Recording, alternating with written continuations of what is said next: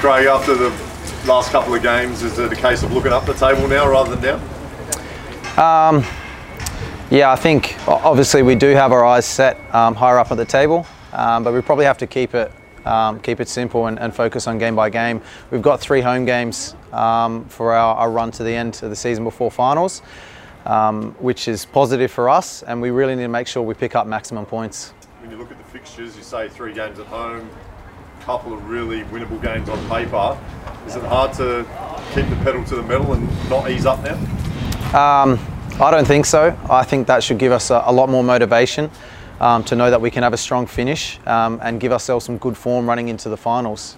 Um, I think to date we've had a reasonable season, um, but now we, we're in a moment where we really can put ourselves in a good way coming into finals to give us the best possible chance.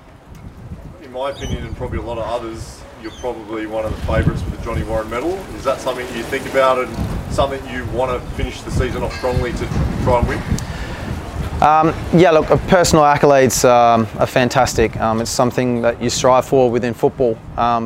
But for me, that's not at the forefront of my mind. Um, if that comes at the end of the season, then that would be amazing. But it's not something I'm expecting. And for me, the, the main thing is to, to make sure that myself and the boys at training are, are working hard um, so that we are focused and we don't take our foot off, off the pedal in these last three games. Um, because if we slip up once, we could find ourselves out of the six. Um, and we can't afford to do that. How do you a game against a team that everyone's been beating from pillar post of late and keep everyone in a mindset to uh, attack? Um, yeah, well, to, to, be honest, I've really been trying to, to work on on that kind of mentality within the training session. So whenever we're doing any type of drill that's competitive or any type of game, small-sided games, um, my attitude and my emphasis to the boys is about winning everything. Um, so for us coming up against um, Perth, it, it's a tricky game because they have had games this year where they've played well, and you can't you can't just expect to get the three points um, and go in with that attitude.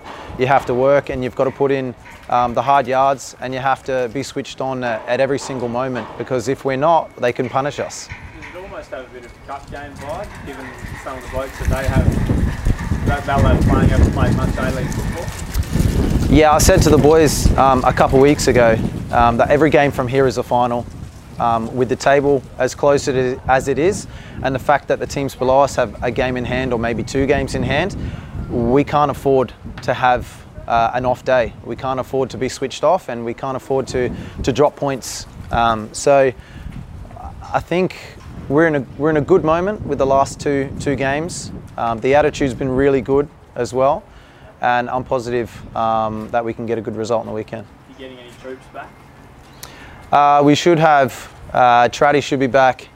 Um, and Cassini is touch and go. Um, we'll have to wait and see. He has he's, he's been in, in and out of training.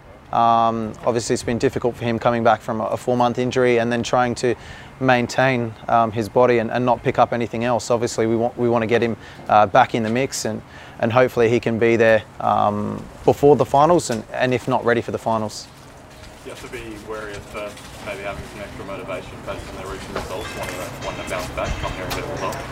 Absolutely. Um, I would expect a strong reaction from Perth. Um, you know, you, know you, don't want to be losing games, and and for them, they're also playing um, for, I guess, pride or, or, future contracts as well. So um, they have shown this year that they can they can cause problems for teams, and I think watching their games, they've had some uh, had some performances where they've been good, but perhaps haven't had the results. So it's going to be a tricky game, and we have to be switched on.